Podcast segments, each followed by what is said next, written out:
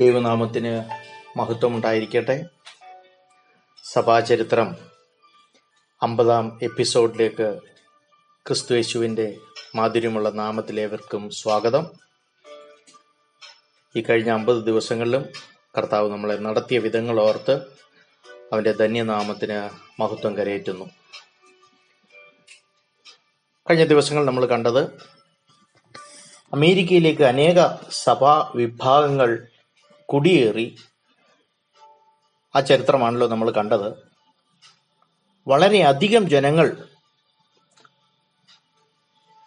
ആ കാലഘട്ടത്തിൽ അവിടെ എത്തിയതിനാൽ ഇങ്ങനെയുള്ള എല്ലാവർക്കും താമസിക്കുവാനുള്ള സ്ഥലം പോരാതെ വരുന്ന ഒരു സാഹചര്യമുണ്ടായി. തദ്ദേശവാസികളായിരുന്ന റെഡ് റെഡ് ഇന്ത്യൻസിനെ അറ്റ്ലാന്റിക്കിന്റെ തീരദേശങ്ങളിൽ നിന്നുമൊക്കെ തുരത്തിപ്പായിക്കുന്ന ഒരവസ്ഥ നമുക്ക് ചരിത്രത്തിൽ കാണുവാൻ കഴിയും. അനേക റെഡ് ഇന്ത്യൻസ് ഈ സംഘർഷത്തിൽ കൊല്ലപ്പെട്ടു.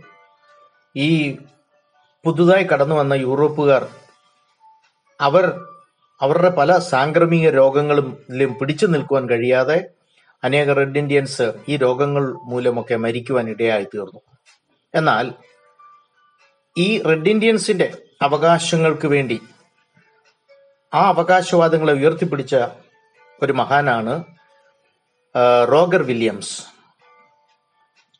പതിനേഴാം നൂറ്റാണ്ടിൽ റെഡ് ഇന്ത്യൻസിനു വേണ്ടി പൊരുതിയ ഒരു വ്യക്തിയാണ് ഇദ്ദേഹം. ഇക്കാരണത്താൽ തന്നെ പ്ലൈമൌത്ത് കോളനിയിൽ നിന്ന് തന്നെ പുറത്താക്കി.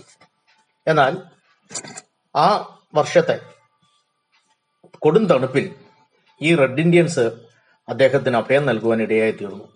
അങ്ങനെ റോ ദ്വീപിൽ ഒരു അധിവാസ കേന്ദ്രം താൻ ഉണ്ടാക്കുകയും പ്രത്യേകിച്ച് ബാപ്റ്റിസ്റ്റ് കുടിയേറ്റക്കാരെ താൻ ആ സ്ഥലങ്ങളിലേക്ക് സ്വാഗതം ചെയ്യുകയും ചെയ്തു. അതുകൊണ്ട് അമേരിക്കയിലെ ബാപ്റ്റിസ്റ്റ് സഭകളുടെ പിതാവ് എന്നാണ് റോഗർ വില്യംസ് അറിയപ്പെടുന്നത്. ഇങ്ങനെ മതപീഡനം അനുഭവിച്ചവർക്കായുള്ള മറ്റൊരു കുടിയേറ്റ പ്രദേശമായിരുന്നു ജോർജിയ. ജോൺ വെസ്ലി ഒരിക്കൽ ഇവിടെ ശുശ്രൂഷിച്ചിട്ടുണ്ട്. ജോർജ് വൈറ്റ്ഫീൽഡ് ഈ സ്ഥലത്ത് ഒരു ഓർഫനേജ് ഒരു അനാഥശാല സ്ഥാപിച്ചു. കഴിഞ്ഞ ദിവസങ്ങളൊക്കെ നമ്മൾ കണ്ടതുപോലെ ഓരോ സഭാ വിഭാഗക്കാരും അവരുടെ ദൈവശാസ്ത്രവും അവർ പിൻപറ്റുന്ന ആചാരാനുഷ്ഠാനങ്ങളും ഒക്കെ അമേരിക്കയിലേക്ക് കൊണ്ടുവരുവാൻ ഇടയായി തീർന്നു ഇവരുടെ ഐക്യമില്ലായ്മ അമേരിക്കയിൽ ഒരു ദേശീയ സഭ ഉണ്ടാക്കാൻ കഴിയാതെ പോയി. ഇറ്റലി അല്ലെങ്കിൽ വെസ്റ്റേൺ യൂറോപ്പിലൊക്കെ കത്തോലിക്ക മതം പ്രസക്തി ആർജിച്ചതുപോലെ ഇംഗ്ലണ്ടിൽ ആംഗ്ലിക്കൻ സഭ പ്രബലപ്പെട്ടതുപോലെ റഷ്യയിൽ ഓർത്തഡോക്സ് സഭ പ്രബലപ്പെട്ടതുപോലെ അമേരിക്കയിൽ അനേക കുടിയേറ്റക്കാർ കടന്നു വന്നെങ്കിലും കത്തോലിക്ക സഭയെ പോലെയോ ഓർത്തഡോക്സ് സഭയെ പോലെയോ ആംഗ്ലിക്കൻ സഭയോ പോലെ കെട്ടുറപ്പുള്ള ഒരു ദേശീയ സഭ അമേരിക്കയിൽ ഉണ്ടായില്ല. അതിനുള്ള കാരണം ഈ കുടിയേറ്റക്കാരുടെ അനൈക്യതയായിരുന്നു. പ്യൂരിറ്റൻസ് കൊയ്ക്കേഴ്സ് ലൂതറൻ പ്രസ്ബിറ്റേറിയൻ ഇങ്ങനെ ഉള്ള പല വിഭാഗങ്ങൾ ബാപ്റ്റിസ്റ്റ് കത്തോലിക്ക ഇവരെല്ലാം അവരുടെ ആശയങ്ങളും അവരുടെ ദൈവശാസ്ത്രവും അവരുടെ ആചാരാനുഷ്ഠാനങ്ങളും വെച്ച് പുലർത്തുകയാണ് ചെയ്തത്. അതുകൊണ്ട് അമേരിക്കയിൽ ദേശീയമായ ഒരു സഭ ഉണ്ടാക്കാൻ ഇവർക്ക് കഴിഞ്ഞില്ല എന്ന് നമുക്ക് കാണുവാൻ കഴിയും. ഓരോ വിഭാഗക്കാരും അവരുടെ സഭാ കൂടിവരകളാണ് ഉണ്ടാക്കിയത്. അപ്പോൾ തന്നെ അവർ സ്വതന്ത്രമായി പ്രവർത്തിച്ചു. സ്വതന്ത്രമായി വളരുവാൻ ഇടയായി തീർന്നു എന്നാണ് അമേരിക്കൻ സഭാ ചരിത്രം നമുക്ക് കാണുവാൻ കഴിയുന്നത്. ഈ അമേരിക്കൻ കോളനികളിലുണ്ടായ ഉണർവുകൾ ഒന്ന് അവലോകനം ചെയ്യുന്നത് നല്ലതായിരിക്കും. ഇംഗ്ലണ്ടിൽ ജോൺ വെസ്ലി ജനിച്ച വർഷമായ ആയിരത്തി എഴുന്നൂറ്റി മൂന്നിൽ മറ്റൊരു ദൈവശാസ്ത്രജ്ഞൻ കൂടി ജനിച്ചു. അത് മറ്റാരുമല്ല. അറിയപ്പെടുന്ന ദൈവശാസ്ത്രജ്ഞനായ ജോനാഥാൻ എഡ്വേർഡ്സ് ആണത് തന്റെ പതിമൂന്നാം വയസ്സിൽ അല്ലെങ്കിൽ തനിക്ക് പതിമൂന്ന് വയസ്സായപ്പോഴേക്കും എബ്രായ ഗ്രീക്ക് ലത്തീൻ ഭാഷകളിൽ നല്ല പാണ്ഡിത്യമുള്ള ഒരു യൗവനക്കാരനായി താൻ മാറി. അമേരിക്കൻ ഉണർവിന്റെ ഒരു കൊടുങ്കാറ്റായി ഈ യുവാവ് ആഞ്ഞടിക്കും എന്ന് അന്ന് ആരും ചിന്തിച്ചു കാണുകയില്ല. ഈ മിടുക്കനായ ചെറുപ്പക്കാരൻ അമേരിക്കയുടെ അറിയപ്പെടുന്ന ഒരു ദൈവശാസ്ത്രജ്ഞനായി മാറി. ജോനാഥാൻ എഡ്വേർഡ് വളർന്നു വന്ന അമേരിക്കൻ കോളനികളുടെ ആത്മീയ അന്തരീക്ഷം തികച്ചും വ്യത്യസ്തമായിരുന്നു. ആദ്യകാലത്ത് അവിടെ എത്തിയ കുടിയേറ്റക്കാർ ജീവിത സന്ധാരണമായിരുന്നു അവരുടെ പ്രധാന വിഷയം. അല്ലെങ്കിൽ എങ്ങനെയെങ്കിലും അവിടെ ഒന്ന് സർവൈവ് ചെയ്യുക എന്നുള്ളതായിരുന്നു അവരുടെ ആഗ്രഹം. എന്നാൽ മാത്രമല്ല അക്കാലങ്ങളിൽ ഈ വിഭാഗക്കാരെല്ലാം ദൈവത്തിൽ അമിതമായി ആശ്രയിച്ചു. വളരെ പ്രതിസന്ധികളും പീഡനങ്ങളും ഒക്കെ സഹിച്ച് വളരെ ദൂരം യാത്ര ചെയ്താണ് പുതുതായി കണ്ടുപിടിച്ച ഈ ഭൂഖണ്ഡത്തിൽ അവർ എത്തുന്നത്. അതുകൊണ്ട് തന്നെ അവർ എങ്ങനെയെങ്കിലും നിലനിൽക്കണം എങ്ങനെയെങ്കിലും ഒന്ന് സെറ്റിൽ ആകണം എന്ന ഒരു ആഗ്രഹം മാത്രമേ അവർക്കുള്ളായിരുന്നു. അവരെല്ലാം തന്നെ ദൈവത്തിൽ ആശ്രയം ഉള്ളവരായിരുന്നു. എന്നാൽ കുറച്ചു കാലം മുന്നോട്ട് പോയി കഴിഞ്ഞപ്പോൾ ആത്മീയ മൂല്യങ്ങൾ നഷ്ടപ്പെടുവാൻ ഇടയായി തീർന്നു പ്രത്യേകിച്ച് ഇങ്ങനെ പോയ സെറ്റിലേഴ്സ് അല്ലെങ്കിൽ കുടിയേറ്റക്കാർ ധനസമ്പാദനത്തിനും വിദ്യ ആർജിക്കുന്നതിനും തങ്ങളുടെ മക്കൾക്കൊക്കെ നല്ല വിദ്യാഭ്യാസം കൊടുക്കുന്നതിനും അവരുടെ സ്റ്റാറ്റസ് അല്ലെങ്കിൽ അവരുടെ അന്തസ് ഒന്ന് ഉയർത്തുന്നതിനും മാത്രം പരിശ്രമിക്കാൻ തുടങ്ങി. ആത്മീയ മൂല്യച്യുതി സംഭവിച്ചു. പതിനെട്ടാം നൂറ്റാണ്ടിന്റെ ആരംഭത്തിൽ ക്രിസ്ത്യാനിത്വം അമേരിക്കയിൽ ഒരു മതമായി അധപ്പതിച്ചു ഇതാണ് ചരിത്രം നമ്മളെ പഠിപ്പിക്കുന്നത്. ഇപ്പോൾ എനിക്ക് ഓർമ്മ വരുന്ന ഇതുപോലെ ഒരു ചരിത്രമല്ലേ മലയാളി പെന്തിക്കോസ്തുകാർക്കും പറയുവാനുള്ളത്? എന്നെ സ്നേഹിക്കുന്ന എന്റെ നല്ല സ്നേഹിതന്മാർ ദൈവദാസന്മാർ അനേകർ അവിടെ ആയതുകൊണ്ടും അവർ കുടുംബമായി അവിടെ ആയിരിക്കുന്നത് കൊണ്ടും ആ വിഷയം ഞാൻ അവിടെ വിടുന്നു. എന്നാലും ഒന്ന് ചിന്തിക്കുന്നത് നല്ലതാണ്. ഈ സഭാചരിത്രങ്ങൾ നമ്മളെ പഠിപ്പിക്കുന്നത് ഒരു മടങ്ങി വരവിന് കാരണമായി തീരട്ടെ. ആ കാലയളവിൽ ആന്തരിക സമർപ്പണമില്ലാത്ത വെറും ആരാധന അല്ലെങ്കിൽ ക്രിസ്ത്യാനിത്വമൊക്കെ ബാഹ്യപ്രകടനങ്ങളായി മാറിയ ഒരു കാലഘട്ടമായി മാറി. എന്നാൽ ഓരോ സഭയിലും അംഗത്വം എടുക്കുക. സഭയുടെ അംഗത്വം ഒരു മെമ്പർ ആയിരിക്കുക എന്നുള്ളത് ആദരിക്കപ്പെടുന്ന ബഹുമാനിക്കപ്പെടുന്ന ഒരു സ്ഥിതിവിശേഷമായി വന്നു ചേർന്നു. മാനസാന്തരപ്പെടണം എന്ന വലിയ കാരണങ്ങൾ ഒന്നുമില്ലായിരുന്നു. മാനസാന്തരപ്പെടണം എന്നൊരു വ്യവസ്ഥയും ഇല്ലായിരുന്നു മാനസാന്തരത്തിന് വലിയ പ്രസക്തി ഇല്ലാത്ത ഒരു ഒരു ആചാരാനുഷ്ഠാനങ്ങളായി മാറിയ ഒരു അവസ്ഥയായിരുന്നു ഈ കാലഘട്ടം പതിനെട്ടാം നൂറ്റാണ്ടിലൊക്കെ അമേരിക്കയിലെ ആത്മീയ അന്തരീക്ഷം. ഈ തണുപ്പൻ അവസ്ഥ ഒന്ന് മാറ്റിയെടുക്കണമെന്ന് പലരും ആഗ്രഹിച്ചു. അവിടെ കുടിയേറ്റക്കാരായി പോയ ദൈവദാസന്മാർ പലരും അമേരിക്കയുടെ ആ അവസ്ഥ കണ്ട് വിലപിച്ചു. പക്ഷേ അവർക്ക് ഒരു മാറ്റം ഒരു ഉണർവ് ഒരു നവോത്ഥാനം കൊണ്ടുവരുവാനുള്ള കഴിവ് അവർക്കില്ലാതെ പോയി. അപ്പോൾ തന്നെ അവിടെ അവിടെ ചെറിയ ഉണർവുകൾ ഉണ്ടായിട്ടുണ്ട്. പ്രത്യേകിച്ച് നോർത്താംപ്ടണിലെ ജോണാദാൻ എഡ്വേർഡിന്റെ സഭയിൽ ഒരു വലിയ ഉണർവ് പൊട്ടിപ്പുറപ്പെടുവാൻ ഇടയായി തീർന്നു വളരെ യുക്തിസഹജമായ പ്രസംഗങ്ങളാണ് താൻ നടത്തിയിരുന്നത്. വളരെ മയപ്പെട്ട അവസ്ഥയിൽ ഇളക്കപ്പെരുമോ ഇളക്കപ്പെരുപ്പമോ ആവേശങ്ങളോ സ്റ്റേജ് തല്ലിപ്പൊളിക്കുന്ന ഒരു പരിപാടിയോ ഒന്നുമില്ലാതെ വളരെ ശാന്തമായി ദൈവവചനം സംസാരിക്കുന്ന വ്യക്തിയായിരുന്നു ജോനാഥാൻ എഡ്വേർഡ് ഞാനിത് പറയുന്നതിന് കാരണമുണ്ട്.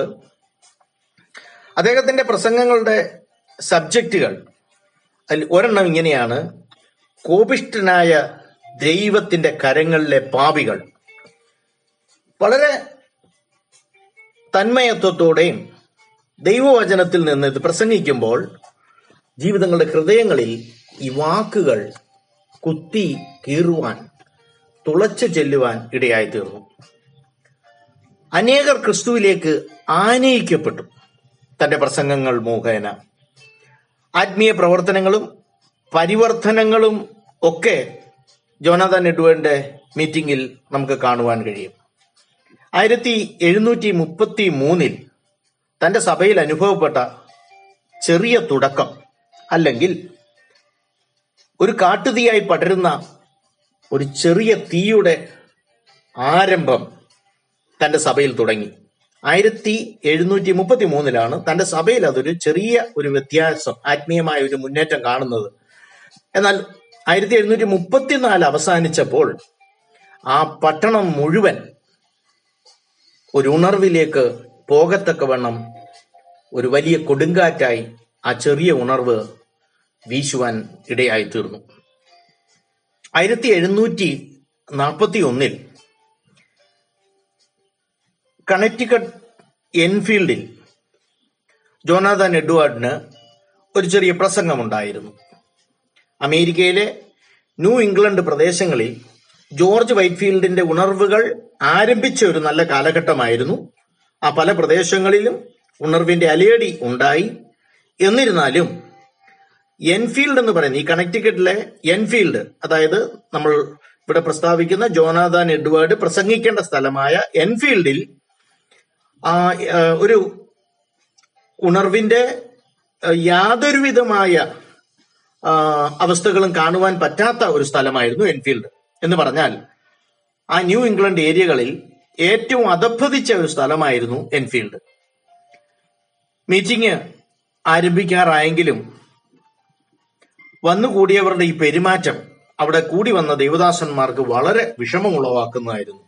എന്ന് പറഞ്ഞാൽ വളരെ അലംഭാവത്തോടെ ആണ് പലരും അവിടെ സംബന്ധിച്ചത്. ഇതിലൊന്നും യാതൊരു സന്തോഷവുമില്ലാതെ വളരെ അലസതയോടെയും അലംഭാവത്തോടെയാണ് ആ മീറ്റിംഗിൽ കടന്നു വന്നവരെല്ലാം ഇരുന്നത്. ഒരു ഉച്ച കഴിഞ്ഞിട്ടുള്ള ജൂലൈ എട്ടാം തീയതി ആണ് ആയിരത്തി എഴുന്നൂറ്റി നാൽപ്പത്തി ഒന്ന് ജൂലൈ എട്ട് ഒരു മധ്യാഹ്ന സമയം. ജോനാദാൻ തന്റെ പ്രസംഗം ആരംഭിച്ചു. ഞാൻ പറഞ്ഞല്ലോ ഓഡിയൻസ് അത്ര സുഖകരമായ ഒരു അവസ്ഥയിലല്ല ഇരിക്കുന്നത്.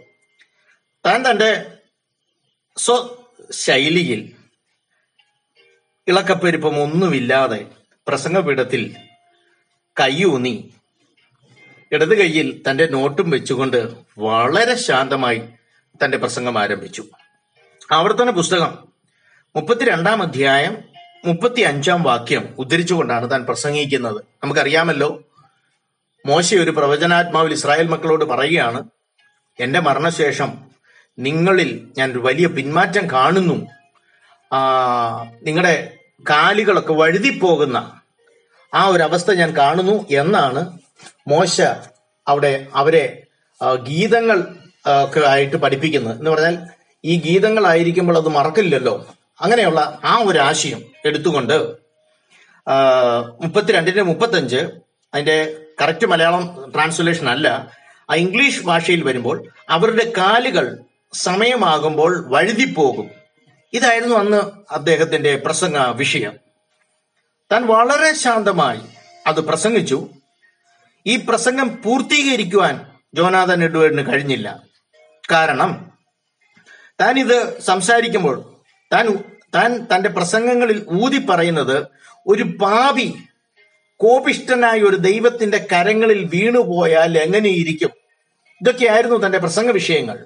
എന്നാൽ അന്ന് ആവർത്തന പുസ്തകം മുപ്പത്തിരണ്ടിന്റെ മുപ്പത്തിരണ്ടാം അധ്യായത്തിന്റെ മുപ്പത്തി അഞ്ചാം വാക്യം ഉദ്ധരിച്ചുകൊണ്ട് താൻ ഇത് പ്രസംഗിക്കുമ്പോൾ ജനം അലമുറയിട്ട് കരയാൻ തുടങ്ങി.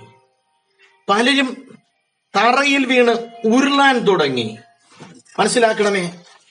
പലരും അവരുടെ കാൽ നരകത്തിലേക്ക് വഴുതി പോകുന്നതായി അവർക്ക് അനുഭവപ്പെട്ടു. മാത്രമല്ല കൂട്ട കരച്ചിലുകൾ ഉയരുവാനിടയായി തീർന്നു. അന്ന് സംഭവിച്ചത് എൻഫീൽഡ് പട്ടണം മുഴുവൻ ഐ മീൻ കൊടും ക്രൂരരായ ശത്രുക്കളാൽ ആമൃ ആക്രമിക്കപ്പെട്ടതുപോലെ എല്ലാ ഭവനങ്ങളിലും ആ ആൺ പെൺ വ്യത്യാസമില്ലാതെ അവർ എല്ലാവരും ഒരുപോലെ ഞങ്ങളെ രക്ഷിക്കണേ ഞങ്ങളെ രക്ഷിക്കണേ എന്ന് അലമുറയിട്ട് കരയുന്ന അവസ്ഥയിലേക്ക് പട്ടണം മാറ്റപ്പെടുവാൻ ഇടയായി തീർന്നു ആ പ്രസംഗം വളരെ ശാന്തമായ രീതിയിൽ ജോനാഥാൻ എഡ്വേർഡ് തുടങ്ങി വെച്ചെങ്കിലും തനിക്ക് തന്റെ പ്രസംഗം പൂർത്തീകരിക്കാൻ കഴിഞ്ഞില്ല. അവർക്ക് അനുഭവപ്പെട്ടത് പരിശുദ്ധാത്മാവ് പാപബോധം കൊടുത്ത് ജനം ഉരുളുവാൻ തുടങ്ങി. അത് ഉണർവിന്റെ ഒരു വലിയ കൊടുങ്കാറ്റായി മാറി ദൈവം ഏവരെയും ധാരാളമായി അനുഗ്രഹിക്കട്ടെ.